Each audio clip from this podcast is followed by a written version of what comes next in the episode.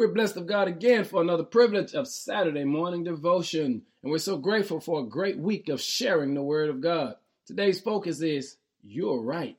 When you get a chance, read Romans chapter 5. Verse 9 says, And since we have been made right in God's sight by the blood of Christ, he will certainly save us from God's condemnation. Did you hear what that text said? It simply says to you and I, we don't have to prove anything to anybody. But because we're saved, God views us as being right. Now, that should be a load off of so many of our shoulders because too many of us spend too much time trying to impress people that don't like us anyway. Can I tell you what you need to learn how to do?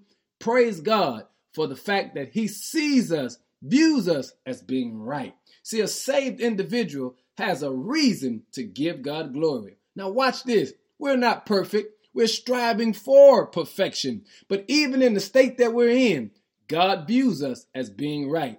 And family, here's what I want to encourage you today enjoy that privilege. Let those haters hate and keep being you.